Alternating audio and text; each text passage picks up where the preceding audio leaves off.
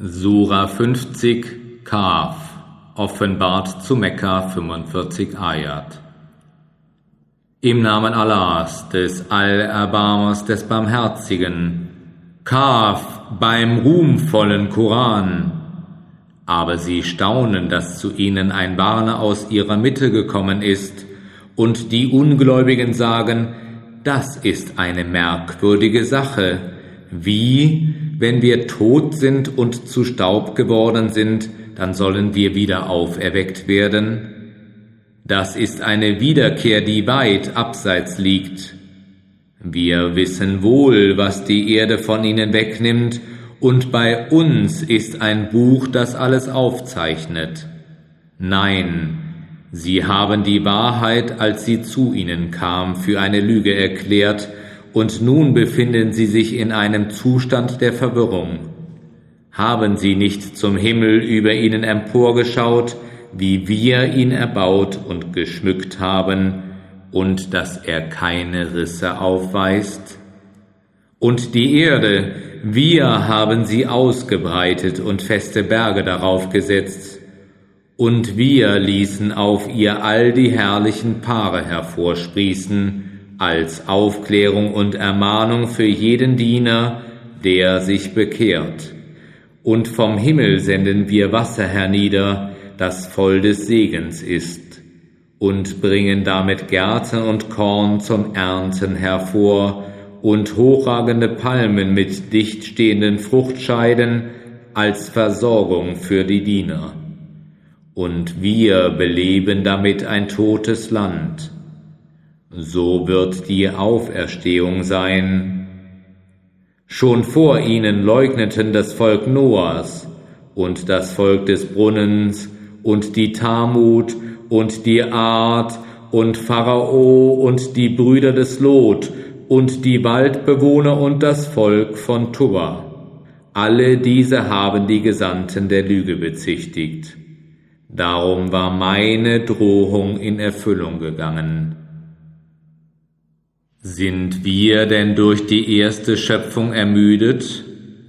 Nein, aber sie sind sich nicht im Klaren über eine neue Schöpfung.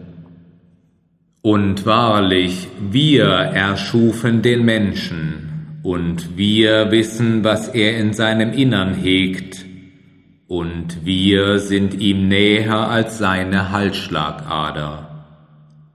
Wenn die zwei aufnehmenden Engel etwas niederschreiben, zur rechten und zur linken sitzend, spricht er kein Wort aus, ohne dass neben ihm ein Aufpasser wäre, der stets bereit ist, es aufzuzeichnen, und es kam die Benommenheit des Todeskampfes in Gerechtigkeit.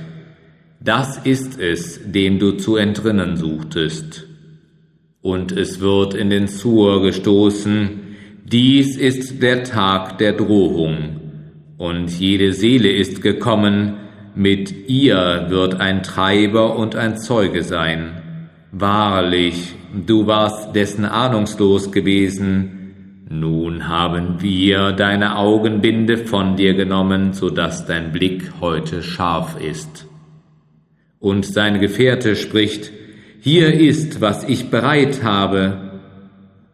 Werft beide in Jahannam einen jeden undankbaren Hartnäckigen, den Behinderer des Guten, den Übertreter, den Zweifler, der einen anderen Gott neben Allah setzte. Werft denn ihr beide ihn in die schreckliche Pein. Sein Gefährte spricht, O unser Herr, ich verführte ihn nicht zur Empörung, sondern er selbst ging zu weit in die Irre. Er spricht, streitet nicht vor mir, wo ich euch doch die Warnung im Voraus gesandt hatte. Das Wort wird bei mir nicht abgeändert, und ich bin in nichts ungerecht gegen die Diener. An jenem Tage sprechen wir zu Jahannam, bist du angefüllt? Und sie spricht, gibt es noch mehr? Und das Paradies wird den Gottesfürchtigen nahegerückt, und es ist nicht länger fern.